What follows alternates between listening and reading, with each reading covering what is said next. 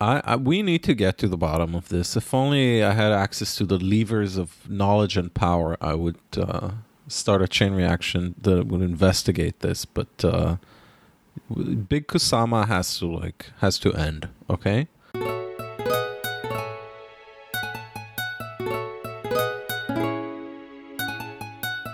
Moi, you go. We're back. We're back. I'm exhausted. Um, I'm exhausted from too much fun because just saw many friends of the pod all day today. But I saw special friends of the pod, Dean Samashima and Toma Dozel, uh, who were very irate that there has not been a new episode recently. But what can you do? We're we're both busy bees. Listen, I'm only recording today because uh, a certain someone uh, slid into my DMs yesterday and made it cl- made it like came out of the closet as a uh, as a thoughts listener, which uh, I th- I was just sure were like uh, you know reveling reveling in anonymity and our numbers like are not on an upward trend ever, and so it just kind of like made me realize people are listening to us. Yeah, and someone They're at the wedding shy. told you they're listening. Yeah, The- someone at the wedding told me they're listening, and every single time a person comes out of their their art closet and they uh, admits they listen to us, I in my like self conscious like angsty head, I like scan all how many episodes we've recorded so far. Uh, this is 50? episode 52. 52 i like scan all 52 episodes or whatever recollection is left of them in my head and try to like remember if we burnt any bridges said anything too nasty and then i keep having to remind myself this is this is a uh, a safe space for our honest thoughts and not a vehicle for burning bridges or True. just being just being mean for the sake of being mean No, we're never mean for the sake of being mean. We just uh, say it like you mean it. Um, yeah. What kind of world is it that we live in that we can't even like express our earnest opinions without fear of repercussion or Yeah. consequences? It's fine saying you don't like something. For example, today when I went to Gallery Neu with Taman and Dean, uh, the ga- the the woman working there at the gallery who was standing outside with a friend of mine. I'd met her last time I went to see the show with another friend. She asked how I like what I thought about the show, and I just told her what I think. And you know, it's like no skin off anyone's back. Like Wait, I'm sorry. What kind of a consumer ex- consumer experience is that in Berlin for anyone to ask you how the experience was? Well, yeah, it's like someone asking you what you thought of the show at the gallery is like Yeah. when someone comes to see your show and you're like, "What did you think?" and you put them on the spot. I mean, it's fine if it's a, you know maybe some, maybe nothing's sold and she's just uh Oh, I'm know, sure everything's re- sold. I guess so. those those uh, gay ass Louis Fratinos, come on, the horniness.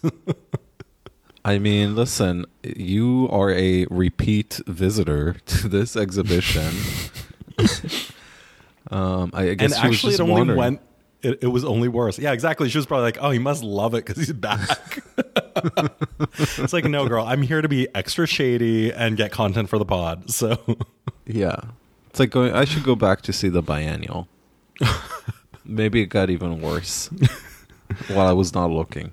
Well, I as I mentioned to you uh, on our iMessage, I really wish there were mics with Toma and Dean because we were just like, I think we brought up some biennial topics and Listen, you should Yeah. you should always carry a Zoom recorder I know, on your person. Just be ready for those hot takes. yeah. So I got confronted when- about some hot takes I made on that episode. I just have to say, Wait, how do you, how do you mean? no, just one of them loved one of the painters on the show. I'm not going to say any more. Wait, what show are you talking about? The Lou the Ferrigno biennial, show? no, no, the biennial. Oh, I mean the. why do people take it so much to heart? They're not. He was being funny. No, No, People, yeah. I think our listeners enjoy the say it like you mean it. Um, because where else are you going to get that? Everything else is just sin, like a sin by omission. Yeah, You know, You know, it's it, I don't know why, but it reminds me of that arc from Sex in the City where Miranda is pregnant and then she goes to do the sonogram, and the lady at the sonogram, it's like it's a boy, like expecting her to be you know all elated and uh, jubilant, and Miranda's like the opposite of that, and every single person throughout the rest of the episode where she sh- either shows the sonogram or tells them it's a boy, is really excited for her, but it like lands flat with her. Um, why am I saying this? Oh, I think like it. the reason I'm bringing this up is because I've learned to like sort of adjust my reaction to like when people recommend I go see this show or that show or watch a show on TV or like I I I already like you know read the room in advance if I share my thoughts on a TV show that I saw or Yeah. a movie that I saw because people like really get offended if you didn't like something that they liked as well. True. Like Uh, most contentious, like uh, I don't know if she still listens to us. Hey Tommy, but uh, like Licorice Pizza, the latest uh, Paul Thomas Anderson movie, like Oh, so many people were offended when I told them I thought it was self indulgent and extremely boring, which it is. I'm sorry. Like And you sure, walked I'm a out. s- no, I didn't walk out, but like sure I'm a sleepy person, but I like never I never doze off in the movie theater cuz like, you know, it's the images move and so it keeps my Yeah. eyes busy, but this was like this was a good good opportunity to snooze. Um. Okay, so Wait, so what see. were some of the hot takes? Were you going to go there? Uh, no, we'll set that for another episode. No, but I just want to tell tell the listeners about the other fun art related stuff I did today. Is that Mhm. okay? Of course. Um, okay, so well, first of all, you went for lunch to Dashi, which is like a chic new Japanese place. It's a Japanese diner in Mitte. Uh, feels like something that would be in Tribeca. Very Mhm. cute. Uh, food is great. They're really friendly. They take card. Uh, if you've never been to Berlin, that's a big deal. Both those aspects. Like debit card only?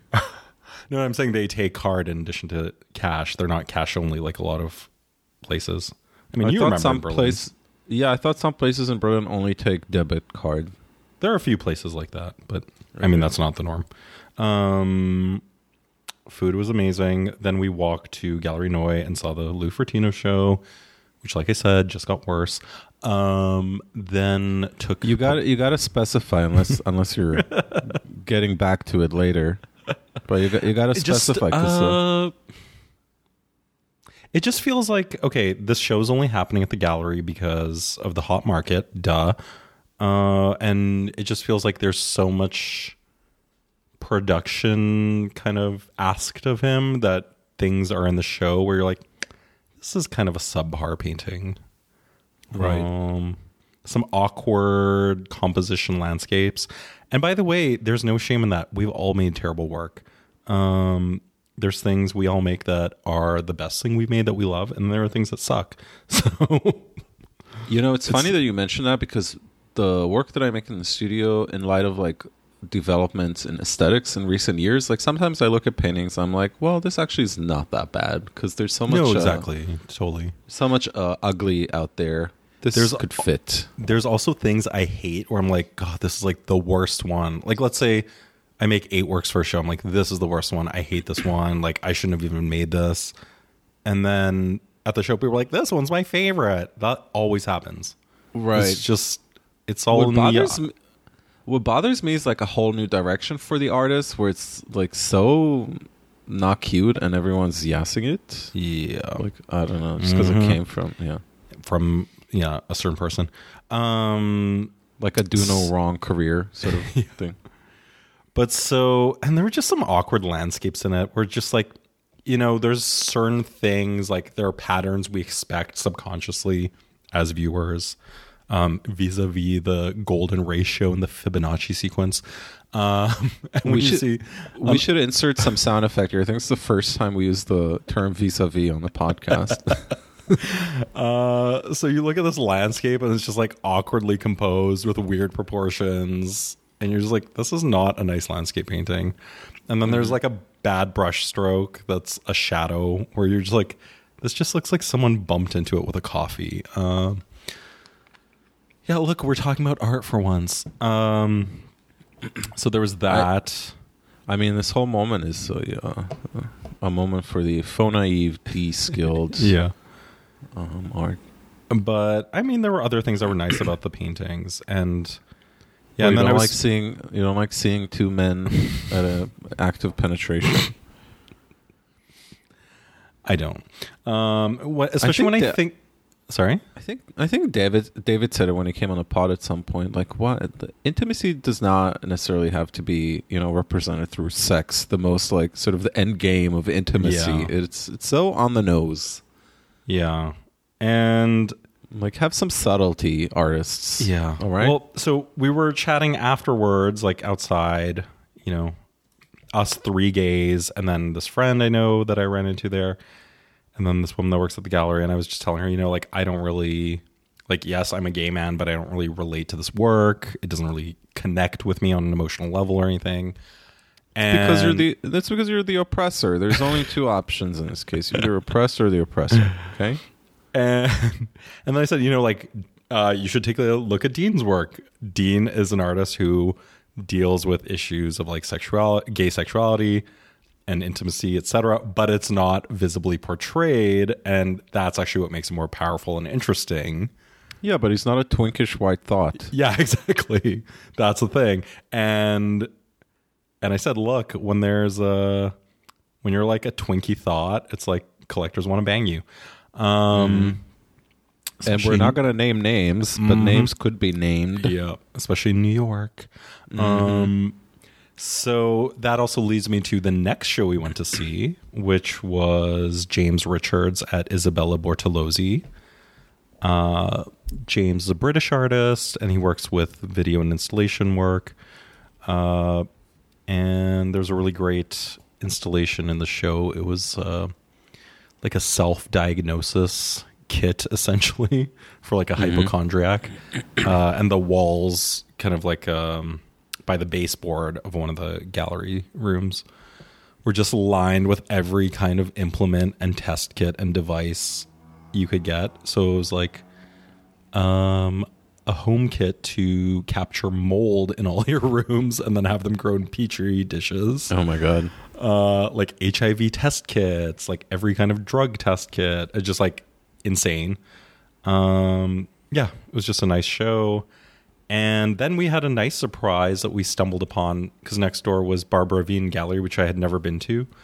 Um, but it's on like that and Isabella Bortolozzi are on Tempelhofer Ufer. So, you know, those like really big grand buildings, um, kind of like across the canal from Potsdamer Platz Mm-hmm. and that building had a nice like 1920s sinister vibe. Uh, like the outside looked like a typical Berlin Altbau, but inside it was kind of more deco. Felt like it could have been part of like um, Rockefeller Center or something when you were in the stairwell, which was nice. And the show was Haegue Yang, a South Korean artist that's lived in Berlin for ages. Uh, and there were a series of paper cuts uh, and also some sculpture work, and that was a really nice surprise. Um, dealt kind of with the uh, Korean form of paper cutting, but they were just really beautiful and was nicely installed, and just like interesting use of paper, uh, nice compositions, and yeah, we were all pleasantly surprised because we were not expecting to really see anything else around there. Uh, and then I saw that book, um, The Jewish Paper Cuts, which I really feel like you could milk. Is that something they did while in the ghetto? No, that was pre pre Was that like a Auschwitz pastime? making snowflakes? Um, I think you sent it when I was like out of it or something. Let me revisit. no, there's a long and- tradition of it. You know, there's like paper cut traditions everywhere, but like there's this there was a Jewish paper cut tradition making kind of like religious imagery. And then- Honestly, I I never heard of this tradition, and so I, ma- I imagine it's something that people just did. Well, the Like, book the an- book was like the thickness of an encyclopedia with a crazy array of images. So it definitely was a thing. Like I've I don't never I've never seen this aesthetic or this art sort of approach to art, Yeah. but sure, Yeah. I mean, Anyways, it looks it looks great. I don't think I can venture into that aesthetic. it's a little too um, or ornate and uh, there's like a nostalgic naivete to it almost, I guess, or there would be if you decided to create in this Mm-hmm. aesthetic nowadays. I don't know. Sorry, I'm just having like Get the laser cutter. Get the laser cutter out. Yeah, I'm having some residual like uh, corned beef hash burps from breakfast. Um, and then okay, I'm almost done summarizing my fun day. Um, Mhm. then I met friend of the pod, Nikki, Nicholas. Uh, went to M&M World. Did he rave all about the new Victoria line that just opened? Uh, I don't think he's been on it, but I heard a friend of a friend rode the lizard line. Um, can't wait to go see the public art. You know, underrepresented artists such as Yayoi Kusama are part of the new line. God, it's so funny that for a, uh, a, a like one foot in the grave, nonverbal like spectrum lady or whatever she is, the level of lobbying, like global lobbying and pushing of her work is like someone needs to like Yeah. make a documentary. I mean, someone needs to investigate it because the like I know, the like who, the who's, who's the, actually the manager? the twisting of arms of institutions across the world to like you know shell out sums of money they don't have at the expense of you know Totally. other other programs in their institutions just to mount a Kusama show. It's like or to buy one of those infinity rooms like the fucking AGO. Yeah, that's what I'm saying. It's like something is really something is fishy here. Yeah. No, it's like it seems fishy and really pathetic that you would have a Kickstarter to buy a Kusama room, like get a life. Yeah. people would donate to it. It's like we're a world class museum now. We have one. I, I, we need to get to the bottom of this. if only I had access to the levers of knowledge and power, I would uh, start a chain reaction to Yeah. investigate this. But uh, Big Kusama has to like has to end. Okay. Yeah. So if you want to start us a Kickstarter to investigate, please do so. Yes. Um, then we went to KaDeWe, went to Muji, uh, had a ball. We went to the American Food for You store, the American candy store, uh, where I just did a very quick tour and screamed what was not actually American. There's a lot of fake American things at a yeah. Also, anything called anything called for you as the number for you. Yeah. Um, they had Jelly Belly beans, uh, Okay. segregated by color, one kilogram bags. Guess how much? Just guess. Eight euro. Twenty-five. Jesus. Inflation. mm-hmm. Yeah, How do you say inflation in German? I think in inflation. Yeah. I think so. I'm gonna look it up. Hold on as I log on to leo.org. Hold on as I go to Bing.com. Oh, it is Inflation. Yeah. Die Inflation, die Aufblähung.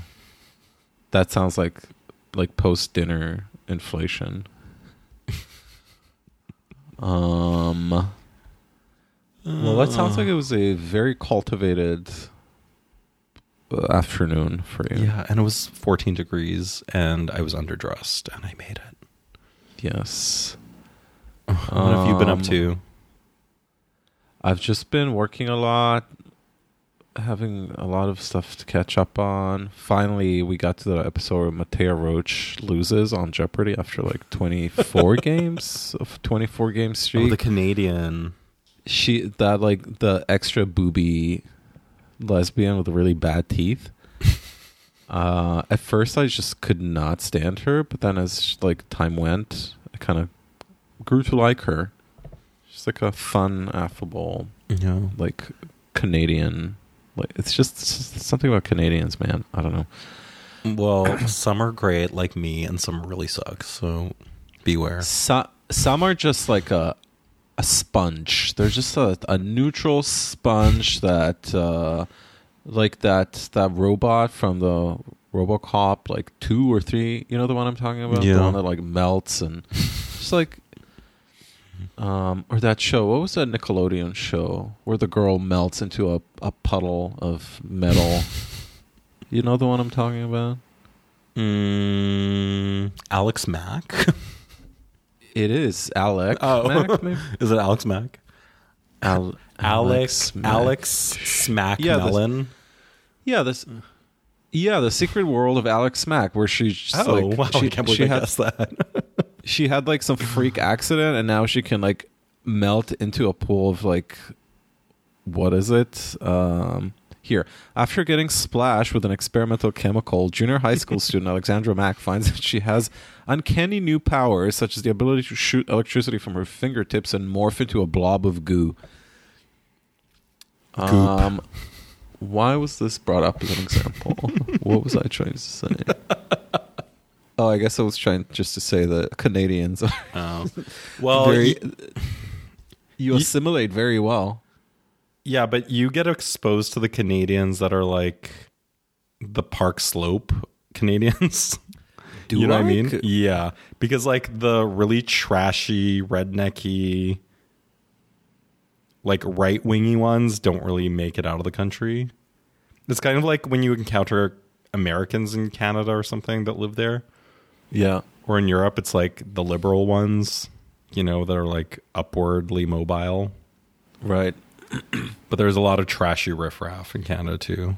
I mean, and there for is no public dental health care. That's probably why her teeth sucked.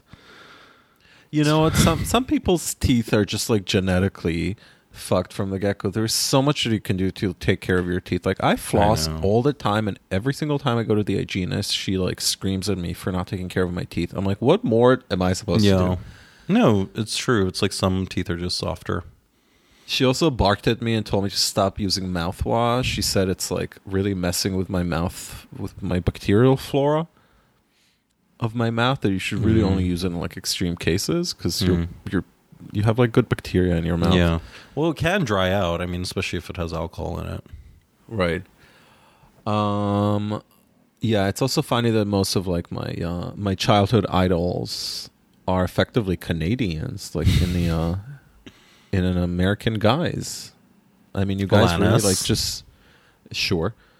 Uh you guys really came here and like basically established what uh you established the like the the cultural American ethos of the uh, 60s and 70s. 80s, 90s, and today.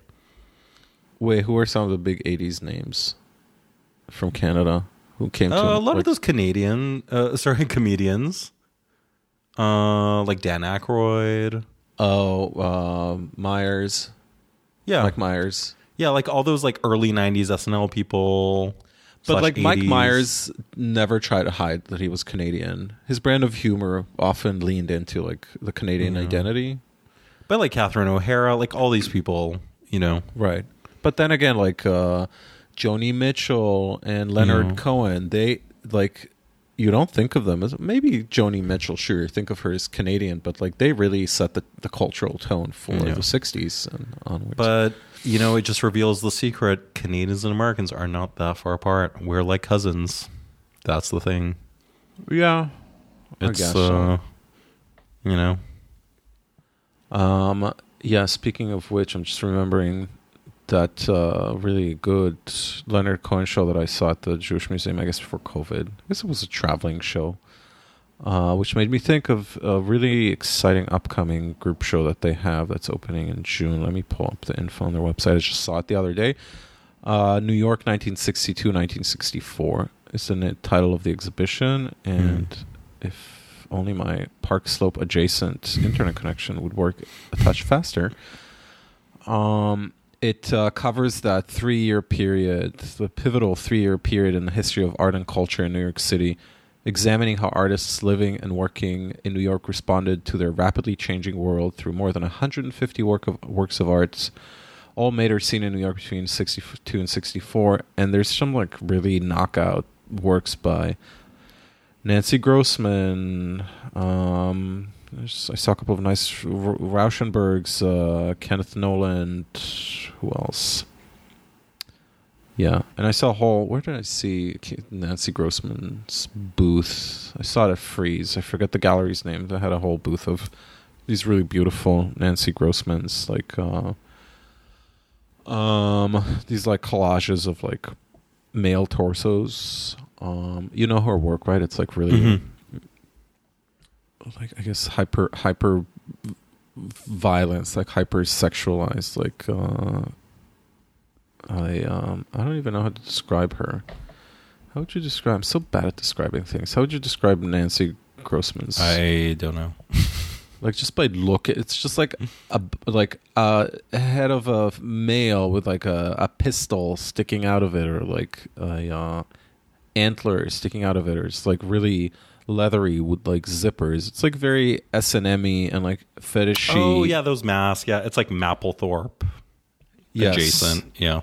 but she has these just incredible abstract compositions Yeah. somewhat two-dimensional but they're like made out of like scraps and over like used rubber but it's just like really beautiful um well it's beautiful compositions like very abstract uh, expressionist um anyways i saw it Frieze which uh transitions me to talking about my visit to Frieze we were going to record earlier but my my busy work life imbalance im- Sorry. impeded us from doing so um, I went to freeze by myself at the shed. My very first visit to the shed.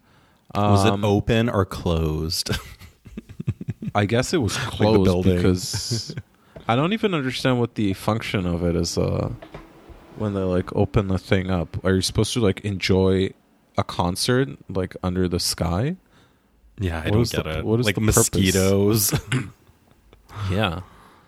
Um, it's a really nice building. I mean, there's something to be said for like like brand new buildings. They're just they're nice. I mean, it's not nobody like was ripped off in the process, so there's no visible water damage or any other such like structural, you know, instability or whatever. It's a really it's like a nice building. It's it's new. It feels like someone's vision of the future and I guess you, you like have to live in it for a while until it becomes the future.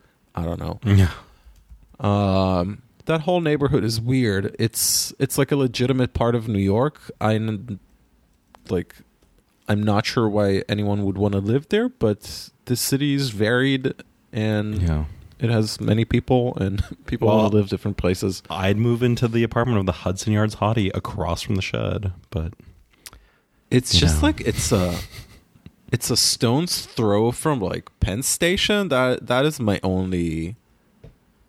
That's the only thing that makes me go like, ugh, because like that's really. It feels much closer to the Penn Station vibe than to like Chelsea and Oh, definitely. uh, Hell's Kitchen. well, I like that it's close to the Eagle, which you know I love because I took you Yeah. there. Um, and then I, what I do like about it being close to Penn Station is that you can easily get to the airport if you take the train from there. And you can also go to Fire Listen, honey. Island. Listen, honey, if you live in a uh, the Hudson Yards, you're taking you're not taking any train. I know, but honestly, airport. I'm a cheapskate. Even if I lived in like a six thousand dollar a month apartment, I would not be taking a taxi to the airport. Listen, I I understand where you're coming from. When I lived in Berlin, I this also felt like an such an extreme luxury. But when you live here, like I know. priorities slightly. I know, but I'm like, unless it's a work trip, I just don't spend like a hundred dollars on taxi or whatever it's going to be. Right. To me, it's crazy. It's like Berlin taxi too. I'm like, I'll just take the train. It's, you know, Yeah. It's you don't want to. You don't want to. 380. Su- you don't want to support the local grumpy drivers. Um. Anyways, it's also crazy that the Hudson Hudson Valley, the Hudson Yards uh, station, is like you get off the train and literally the only people using that train station are like Mexicans and other like Central and South American like construction workers who work in that area because it's still like it's still in process. Um, there's just like zero zero appeal to like sure there's some tourists there, but like it's just not it's not quite there yet. Also, the vessel's been uh, like formally made into an empty vessel. Um, yeah. Are you still there? yeah, yeah, I'm listening. Oh, sorry. I thought the I thought the connection broke up. No, I'm no. not. I'm like, listen. After teaching fifth grade for a few months now, I'm not used to being listened to in silence for a stretch of over five seconds. I know. um, how are those little angels? Uh, next topic. All right. Um, okay, so tell us about Frieze at the Shed. Okay, so first thing I saw when I walked in was this like uh was this poster ad thing featuring Julie Mehretu's work with a a logo of vote.org on the bottom and it says planyourvote.org. and I had no idea what she's calling for. What we asked to do here. God. no idea. I just was wondering if this was sponsored by J.P. Morgan and or Chase Bank, uh, and it just made me realize that this country's fucking obsessed with elections. Like, just obsessed. Give this country, give this people like a chance to go and Yeah. like cast a ballot. they it's like they're like their fallopian tubes like quiver. They just A ballot that won't like- do anything. Newsflash. Um, I'm not even I'm not even a like a nihilist skeptic about like the you know the power of elections to move things in this country, but just like gi- just give it a fucking rest. You're like this country's going to give itself hypertension by the way it convince itself that like that we're constantly on the precipice of Armageddon. but it's not even being a nihilist it's fact it's like there was a 2014 princeton study that i'm sure everyone's seen this on instagram carousels by now but that like How did how are you able to cite 2014 Princeton surveys? because i literally read this this hat? morning like Okay. no it's like i did not see on instagram i saw it somewhere else but like it was a study that basically it's just like big money and big special interest group slash super pacs um such as the nra uh, controlling everything and voting doesn't change anything in America because it would have by now. Because how many times were the Democrats in power and they never do anything? And then they just Yeah. constantly hold it over everyone's head that, like, you should vote for us. Otherwise, you're going to lose your chance to get an abortion and Yeah, not get so like shot a- to dead in public. Yeah, like the, this is the most important uh, election of our era, Yeah. of our But, like, what did you change in the other times you had, like, all branches of power in your control?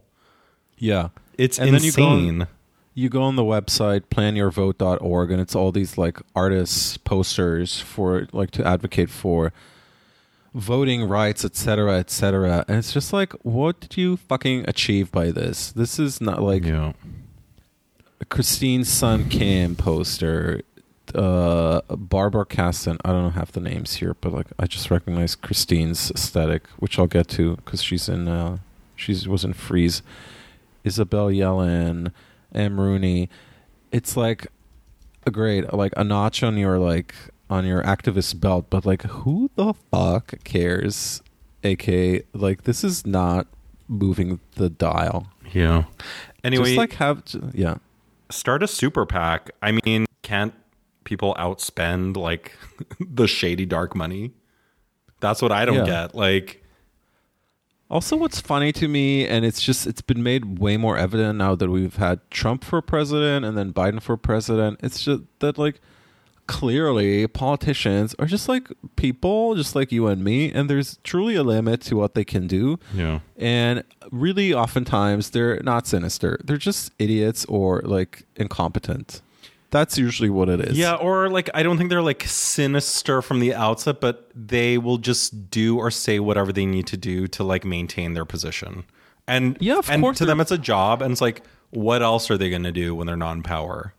Yeah, they're politicians. And also this like idea that if only you elected the right person to the job or the person with the like the uh with the like less seeming sinister like uh agenda, that person will bring on the like the coveted change. Like do me a fucking favor. Everyone's like equally and potentially incompetent at this job. Yeah, Uh, this whole idea of like you know the technocratic messiah that will come and save us all God. whatever hard pass um i walked in i saw this really annoying like pedro reyes like anti or like Oh nuclear God. disarmament like which is like so fucking lame. room also like what is this 1986 Atomkraft, Second of all- danke.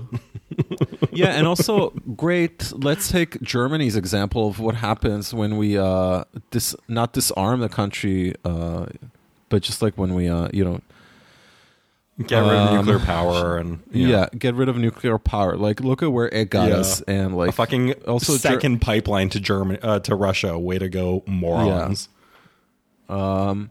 Anyways, Pedro Reyes, you can like you make gorgeous work. This is just enough with these like bush league didactics. Yeah. Like this is so dumb. It is dumb and it's just too naive because it's like, yeah, I don't want nuclear weapons and bombs falling on places, but like, what's the point of this dumb work? Yeah. And then you like go on his Instagram and it's like him standing with his like rich Mexican like benefactors or whatever, like showing off this like Times Square installation or whatever. Yeah. Hard pass. Uh That's a then I boot, saw- okay? That's now, a do you have a toot that you saw? That's a Balenciaga boot, which we all know is a very big boot. Uh, We'll get to that. We'll get to that halitosis of a uh, fashion show. Um, then I saw, I saw two, I guess, prints or drawings by Christine Sun Kim at uh, Gabali, Jabali, Galabi, Gabali. How do you Oh, pronounce gallery's name? I guess, like from uh, LA, Gabali, yeah. right? The French guy. Yeah. And like sorry if I'm stepping on anyone's toes here, but like it's like uh it's a dip it's a trip sorry, it's a diptych. The left panel says constant debt and the right panel says cannot afford. And I'm not quite sure what's in the drawing. It looks like husks or like blades of grass or something like that. Maybe I'm completely miss seeing it. But like, are you like seriously presenting a work at an art fair where you're like talking about debt at like a booth of a very big international gallery? Like, come on, come on. And I don't care that you're like Korean, which has no bearing on this work. I don't care that you're deaf, also has no bearing on this work. Like, and what if I didn't know who you are and what your identities are? Like, what is like this? Just smells wrong. Like, work about debt in a commercial art fair that's going to be sold for a lot of money. It's like, sorry. Oh, that's okay. Well, I mean the like those works, they're like David Shrigley esque, which like I'm not a fan of that work yeah, either. yeah. Or the Richie Culver works. Like, on. Yeah. I mean, I just feel, you know, I feel like the art world is my fifth graders, and I'm like giving them a talking to. This is what it feels like. This is what it come it came down to. I'm just Um, not into forced naivete. You know, Like like like, the- fake de-skilling. and the pretense, and just like get the fuck off your high horse, okay? And also like, we'll get to the identity part, but whatever. Anyways, a great booth I saw was Galleria Maria Razuk, probably mispronouncing it from Sao Paulo. Um, just like an assemblage of like a lot of like small uh, items from like uh God, I can't even my brain is so dead I can't even start describing the collection of like small items and drawings and like scrapbooks that were displayed on these like cute little steps. Uh, I'm normally not a big fan of this like what the hell is this like collection of things about, but this had just such like had such tenderness and a uh like aesthetic equilibrium and it's funny because I met with David a couple like the day after or whatever, and he said the exact same thing. He was drawn to that booth. Oh, nice. Um, so well done, whoever mounted that booth. I saw like a capsule Shanghai booth, and this was like a week and a half ago. like last I heard, no one's going in and out of, of China. Period. How the hell did this like specifically Shanghai? Gallery was able to make it outside of the country. Like literally, I saw this like the CNN journalist or whatever who's covering Oh, Shanghai. I saw that. Yeah. This like he barely made it out of the country. The other week, I feel terrible. I have a of the friend there, and her life just looks like hell. It's been like almost sixty days of like It's insane. It's insane. I've, I follow I follow this British girl on TikTok who lives there, and her, her whole TikTok is about like trying to see the uh, the positive in it. So it's like uh, what I cooked today, what I did, whatever. But like, she God. starts every video with like day sixty one of lockdown. Um, Horrible. Uh, actually, the uh, the most atrocious boots I didn't even bother taking pictures of, but they are seared into my memory, such as. Uh, I mean, most just most uh, most blah was the what's what's her name from Company Gallery? Kaisa von Fawn married to a billionaire heiress. Yeah, basically. I'm not even. I don't even want to talk about it. It's like this. It's like a disbiannual re- It's like a disbiannual redux. Like, why? Why do I have to see that still in 2022? Well, Why would anyone make it? maybe we would It's have like- liked it more if we were invited to that wedding where every like who's who of New York art hose was flown into Sweden. It's it all sounds such a nightmare to me. The art is a nightmare. The social pressure seems God. nightmarish. um, no, it seems so annoying. It's like why would you make that even? I just don't understand that. Like, what kind of self indulgence and like luxury of time lead to making work that is like what? Just make some fucking props for like I, I don't know a movie. Why would you? ma- Why would you make that? I really don't know. this like super ironic like take on like consumerist life in like our post post human like post human world society or whatever. uh wait, I just have to see it again. Just sorry googling. It also it's it's it's kind of similar or it uh, takes a page from the book of what's her name Anna Udenberger. Yeah. Udenberger. yeah, no, they're like they're the watered down Anna Uddenberg. Because like Yeah. at least the Anna Uddenbergs are very specifically her, and you know it when you see it, and it's like, you know, they do take on different forms and different compositions and kind of different accessories, etc. But it's like, it does feel that, but not they as just fun. uh, they all have they all have to like they say something so superficial in their meaning. Like the artist statement like or just like they the love of should art. just be i mean they obviously start as like cgi models. They should just stay as that and be sold as nfts yeah. Like what is what is supposed to be my takeaway from looking at it aside from the like the spectacle of whatever i just i don't enjoy it. It doesn't feel lasting. It doesn't Yeah. feel loving. It doesn't spark spiritual joy Yeah. in me looking at those things. Just looks like wash washed up like party kids. Well ca- capturing that moment. she's lucky she married Sunday into a billionaire family and can afford to produce those. So you go girl. Yeah. Um, I saw gorgeous Korakrit. They're always are so gorgeous. I like cannot cannot think of an artist who's just uh, has consistently made. I'm talking about the the canvas works. They're Yep. just they're just so incredible. I don't know what else to say. It's just like fiery. I mean, it's surfaces, like literally literal fire. they're so beautiful. They have some like Oscar Murillo um sensibility to the composition, but they're they're just so beautiful. Yeah, they are really nice. beautiful. and he's nice he was Uh, uh, at friend of the pod stephanie stephanie comilang's wedding he was super sweet I mean, even even if he was an asshole, I would have still liked the work. I saw a beautiful Clare Rojas painting, which I'm normally not drawn to her work, but I'll also never forget that like fucking New Yorker profile they ran about her and uh, what's the husband's name? can't remember but i do like her paintings Yeah. So I saw a beautiful painting by hers. Um, what else? Um, bup, bup, bup. really beautiful work by Alfred Dorsell, which I've never heard of before. Really cute, like uh, birdie, but like kiwi birds or whatever out of metal, like Mm. cast by Ugo. I can never Road pronounce his last Ugo name. Rodin Rodendinen. Rodin- Rodendinen. Ra- Rondinone. Rondinone, yeah. Sorry for uh Sorry, Queen. Yeah. Saw these really beautiful um, Albert Oehlen, but he could also like do away with just ugly, f- f- ugly font selection And the fucking like, so- drinks. Like, oh god. yeah, I the don't know, boomer, like coffee tea, which is also like the most German thing. Yeah. like, yeah. oh, can't have too much ca- caffeine. Oh, that yeah, I don't even want to talk Oh about that. God. It's so silly. Um, yeah, but the paintings are nice. Of- But yeah, the font yeah, choices also- are messy. one of one of my favorite like young artists. Uh, oh my god, young. He's not young. He's like a year younger than me. Jesus. Uh, Florian Krewer, Krewer, Florian Krewer.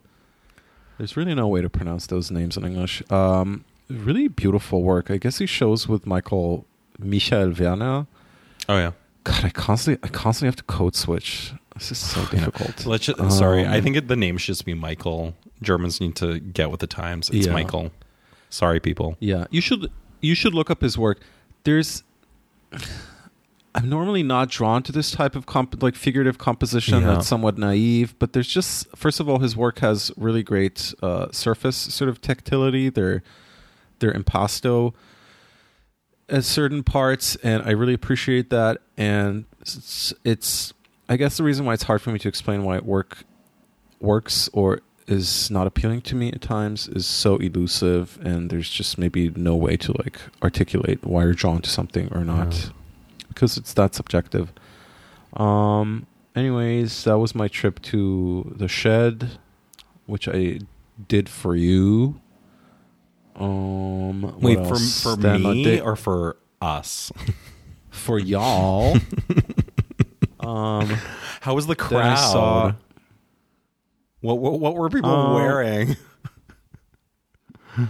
I'm not. I don't look at that. It, it wasn't offensive. There was, you know what? There was something. The shed is just such an overpowering structure that it sort of the the art kind of is a um it's kind of a guest at the shed rather than in a more like neutral venue where it just feels like you, you feel like a visitor you're a guest somewhere Mhm. so it, like it, and it's something that's bigger or more dominant than you are so it didn't feel like I, I wasn't very I wasn't particularly offended by like you know fashion or like bad attitudes or like whatever. So it was kind of like a humbling, I guess. I um experience Mhm. for the whatever. I don't know what I'm talking about. Um, then a day later, went to see friend of the pods Paul Booth's exhibition at. Oi, forgetting the name of the gallery. Um, oh my god, I'm sorry, I'm gonna have to look it up. It's in Tribeca. It's two doors down from the uh, Odeon, which we then had dinner. Um, with David and my best friend from childhood is in town with her boyfriend. God, I'm talking while. Uh, Dwayne Thomas Gallery. Okay, great show. Go check it out. Um, yeah. Then we went. We went over to the Odeon. Gossiped up a storm. Uh, David and my friend Gal. First of all, we uh, made sure the uh, Gal Gadot. she fucking got a drink at Starbucks today, and they spelled her name D A L. They must have thought she's like a light skin, An Indian dish. Punjabi or something. yeah. um. Yeah, we had to make sure the coast was clear before we run a, ran our Oh my mouths. god. Oh, that bit me in the ass today. Actually, it was like, Yeah, you ran your mouth. uh, he's across the street next to us. like, be quiet. Honestly, who who cares? Grow a pair. I think I called someone bisexual. Oh my god. they should they should uh, send you to a re-education. Oh my- uh, I was like, I was like, Tom Hodge, throw me in a dumpster right now. Like, I cannot live. Um, what else? And then I took my friends up to Dia Beacon. We went to Beacon for the day last Sunday, which was really nice. Uh, I gotta say, out of like the whole, the whole like town kind of landscape there, the small town landscape, Beacon is by far the nicest. Oh, nice. Like the the culinary offerings are really great. The main street is really fun. It's it's quaint without being too quaint. yeah. Um, I really like it there, and Dia Um, Beacon is just really is really nice. I yeah, I took some art novices or like art illiterates to uh, enjoy some large scale art, and uh, they were scratching their heads for the most of it. They had no idea what they were looking at. Wow, I mean, there's a gorgeous, plate on the floor. essentially. So I I'm not quite sure if Dia Beacon has. Uh, I bet they have a uh, a statement that like steers them towards uh, this or that moment in Mm. art history. Let's see what they say. there should be like a black diamond, like when you're skiing. It's like this is a black diamond for art enthusiasts. Um, Yeah. If you want the bunny slope, go to Storm King. Yeah, yeah, basically. Well, their mission statement just says that the uh, Dia Art Foundation is committed to advancing, realizing, and preserving the vision of artists, which is like, ugh, Mm. care to say less, uh, and collecting in depth the work of a focus group of artists of the 60s and 70s. W- w- fine, whatever. Um, Which means there's a lot of things, let's just say. yeah, there's a really gorgeous. The biggest galleries of uh, like a th- almost 360 work of Andy Warhol. I'm not quite sure what's what it what is. It's abstract work, but it's like a it's it's like degrading as it goes Mhm. Along, and the the just the color palette is just so mesmerizing. Mhm. Like I just love him when he's less figurative. Yeah. Um, what else? We saw like we saw some stuff where I'm like, just because it like made it into the '60s and the '70s canon doesn't mean, first of all, that it it held up, that it holds water, that it's of literally any interest or relevance to like mass audience. Yeah. Like, um, Robert Ryman. Like, I'm sorry, I'm gonna have to like, I'm gonna have to like. Say something about him. Like, what? What is? Can, can any one of our listeners please like? I get the novelty, but like, can someone explain to me the value, the like long-standing value of Robert Ugh. Ryman's like oeuvre? They're not nice. Like- of like all that era, it's at the bottom for me. They're they're so excruciatingly boring to look at, and like. I'm looking at like I did some like browsing and reading of like how um just like 101 talking about Robert Ryman uh and every single like description says that he like investigated he interrogated like you know minimalist like approaches whatever but like you stand there in the room you're with art illiterates who've never seen his work before and like they cannot help but ask like what the hell am i looking at Yeah, I mean, just because you repeatedly do something doesn't mean you've like investigated and interrogated. which uh, you know i'm fine with variations on a theme or iterations or this like I mean, yeah, that's Um, what we both do. I think that's a lot of people we know are iterating concepts we're interested in, but they're just so lifeless but they are they're just it's like I don't care. I don't think Yeah, most I people mean, it- care. like at least like Ad Reinhardt did it in black, and you can actually yeah, but they're beautiful because you see. yeah, there's something sorry. yeah some something works Yeah, with Ed Ad Reinhardt's work, but Robert Ryman like it just is like beyond me how he like managed to yeah. enter art canon. Aside from the novelty, but just like on a pure formal like level of uh, talking about his or like viewing his work, like there's really nothing in it. yeah. It's just boring ass. and just the Uh, small also- strokes. It's like no, because like the ad Reinhardts just have this kind of more encompassing field you're a part of when you look at it. Right. Um, I don't know. and what's her name? Sorry, say something while I look uh, I look up her work. I, God, what should I say? I don't know. Uh, Joan. God, what's her name? Uh, Joan Jonas. Mm-hmm. It's like so boring. She has a whole basement floor at Dia and Beacon. And it's just like I don't even know how to start describing it. It's like one corner of the space has like some some janky ass like like uh uh like CRT screens, like projections of God knows what, of just like a landscape or like a, a patch of grass and like a woman in a tutu like holding something. It's just like oh, I'm looking at the photos online. Yeah, this is not up my alley. What am I looking at? Like there's there's one nice niche in the whole basement area where it's just like the roof, only the roof of a building suspended from the ceiling, and a lo- sort of a um, kind of light a um, a spotlight shining down, and so it, it feels it almost like completes the uh, structure of the house just by way of a shadow cast. Mm-hmm. But like my friends were like, "I hate this. What am I looking at? This looks like nothing to me. This this requires so much of me, the viewer. This is not giving me anything. Yeah. Instead, it requires so much of me." Um, and then again, we saw things that really turned them on were this like a mammoth Serra, Mm-hmm. Richard Serra that's there. Um, you know, it's just hard to like not be thoroughly astonished by his work. It's like a feat of engineering. How the hell do you like? How do you like bend metal that Yeah, thick? yeah. It's like this is the the feat of like human achievement, essentially, and ingenuity Yeah. to do that to us. You know, uh, nature. Yeah. Um, what else? They were also extremely highly skeptical about Sam, Sam Gilliam's work, the like you know the Oh, hanging yeah. schmata. I'm looking at it, but that's a nice one. Yeah. I like that one. They're nice, but like you know they they come utterly lacking context. And like I told him, he's like one of the more prominent like uh, African American artists of his age group in America.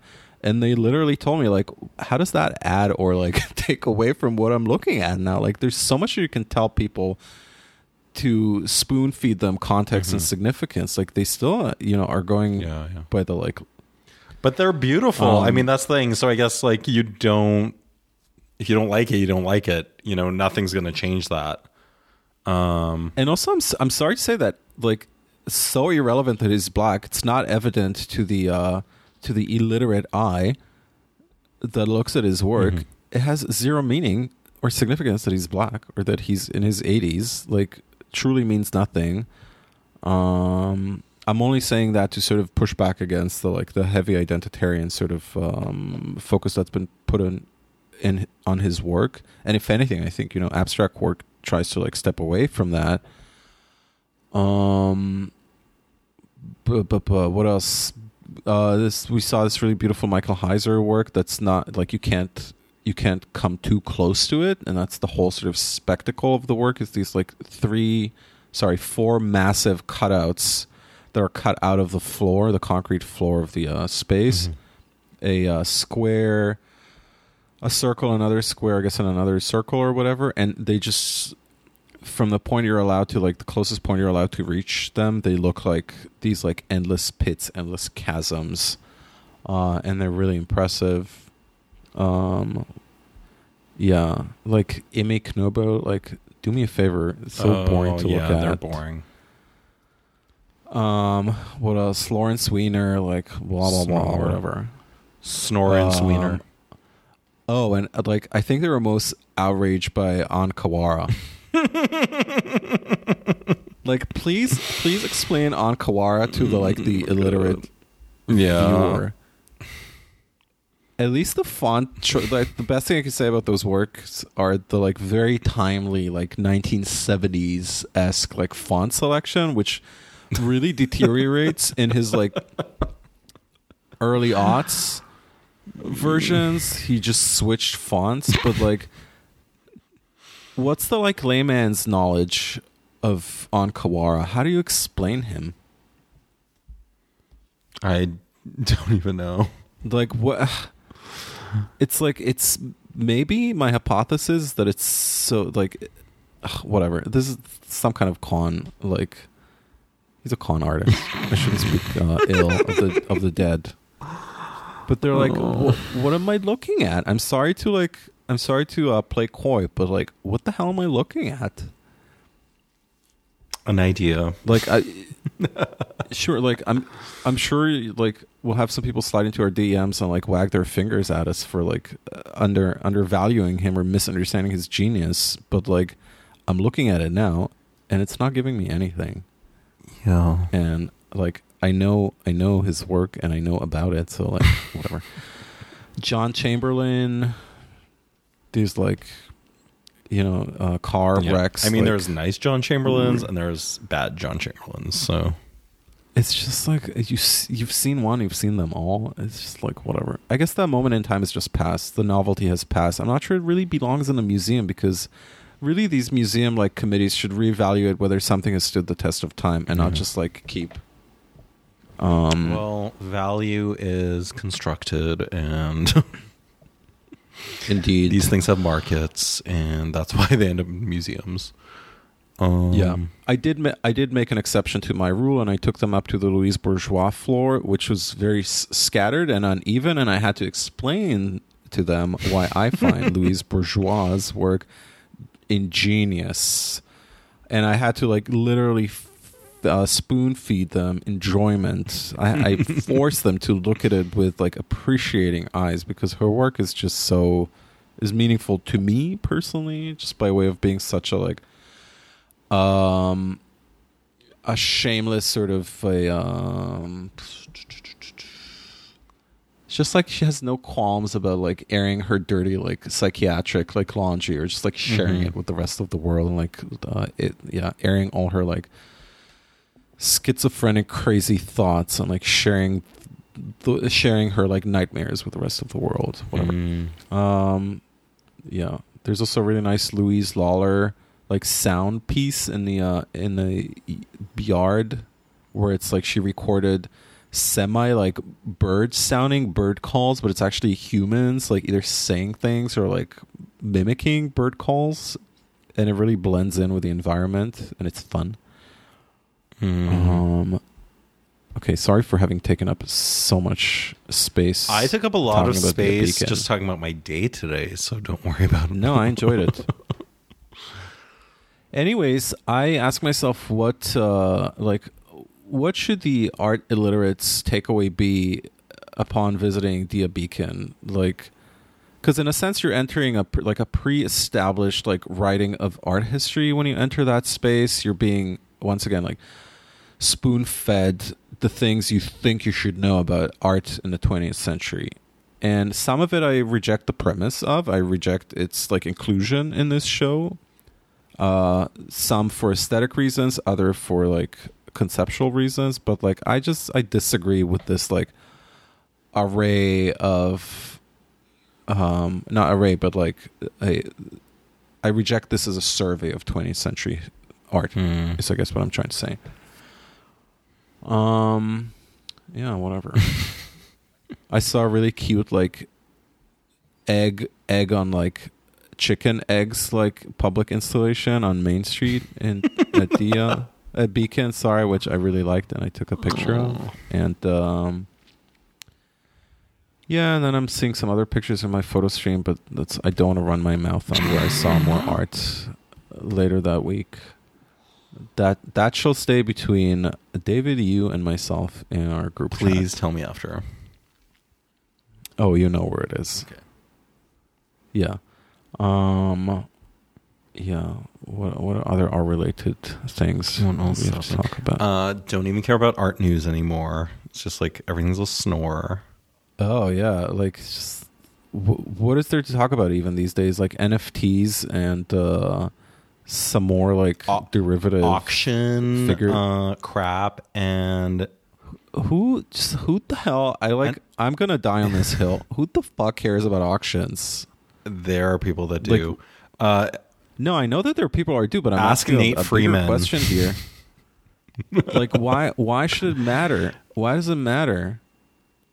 It's like you know, just because the book, it's not even a good example. It's just just because your book's in the New York Times like bestseller list doesn't make it any Well- less of garbage. Like, it's like caring about the stock market. You can have, you know, your 401k uh, earning money, and then you could be like all about it and like reading everything and watching CNBC and obsessing Yeah. about it.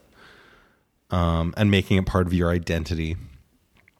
yeah, do like do people not realize that like this whole auction business is transitory?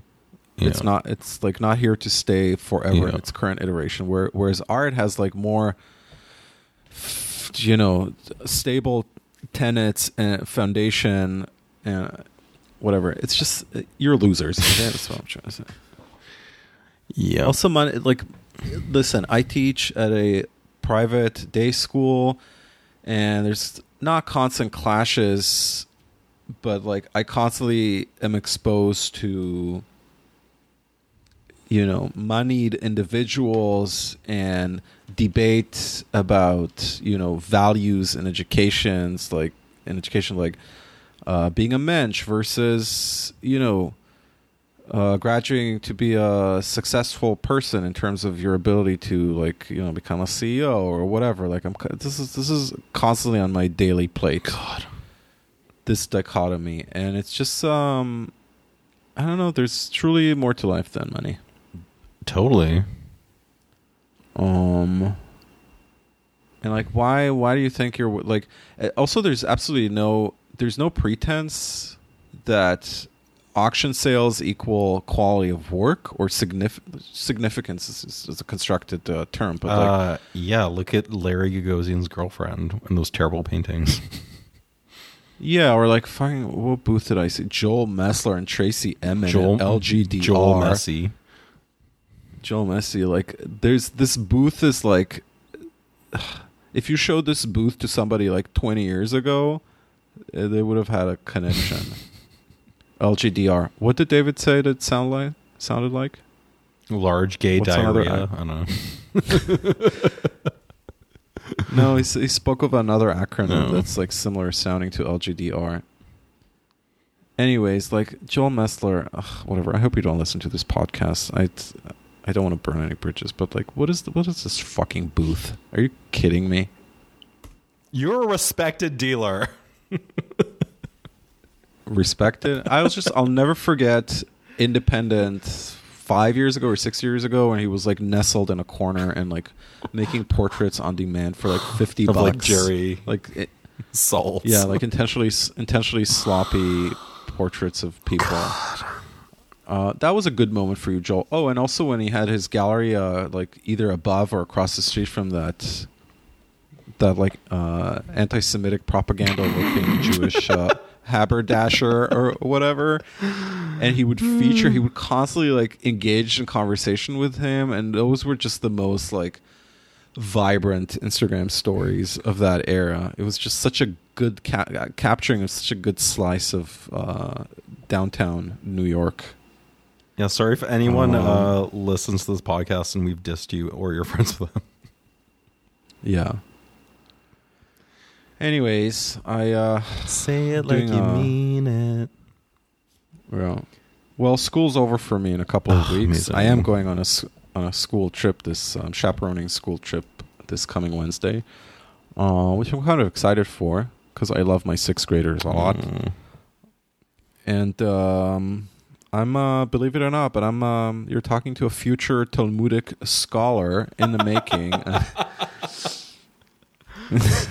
I'm taking I'm taking a, uh, a a summer course at, at JTS at the Jewish Theological Seminary here Oh my god. to be to beef up for. You laugh, but it's a serious thing. Um, I'm just um, I'm t- starting uh, starting next year. I'm teaching a section of uh, Jewish studies, and I just this girl this this Jewish girl has to like beef up on her 101s.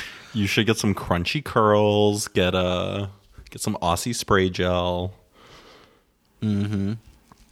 Um, yeah, so I uh, I applied to this uh, program, which of course school is paying for, and it's like Yes. basically ga- gaining fluency and you know Talmud and all that jazz. Um, and it's good because I don't have to do the part where they teach you how to speak Hebrew. thank so I can skip that. Um, yeah, I'm just gonna be that uh, entitled Israeli who waltzes into the room and thinks he knows better than anybody else. Because that's that's unfortunately that's our affliction. That is how they bring us up in Israel. They make you think you're better than Well, you're the else. chosen Kind of- people and no one else is, so yeah. What is what is the Germans' excuse for feeling like they're better than everybody else? um you should get them to pay for your Kabbalah Center classes. Um Yes, I should. I'll I'll start with a thread bracelet. and like a twenty dollar you- bottle of water. Yeah, just like at the airport. I sent you a picture from Tel Aviv. They closed down the oh, Kabbalah yeah, it looks Center, really that was sad now. yeah, and that is such a that is such a like a, a a monumental like piece of Kabbalah history. yeah, and it's a monument to our leader Madonna. yeah, Oh God. whose face is unrecognizable. Oh, you want to say one last thing about uh, the Balenciaga fashion show before we sign off? Oh yeah, if you think it's cool or smart, uh, you're pathetic and get a life. um, Oh my but god! I have I actually have one last thing to end off this episode. Just a quote, if I could read. Just a Is that related to the Balenciaga show? no, but I mean moving in similar orbits. Oh, we. By the way, we, when we walked up to the diner this morning, uh, some people had left, some neighbors had left out some like books on the stoop or whatever. And funnily enough, whenever people put out books, it's always like an hour or a day before like a heavy thunderstorm happens here. Anyway, somebody put out a Wisława Szymborska book, and it made me think of you, Mm, Thanks, that's so sweet. I really appreciate it. our our na- our national poet, Totally. Mm. a Nobel Nobel uh, Prize winner. Like us one day. Yes. And with that, I just want to say hello, dearest Lana. This is Klaus. I live in Berlin now. I miss our friendship. Oh my Choose Samir. Choose.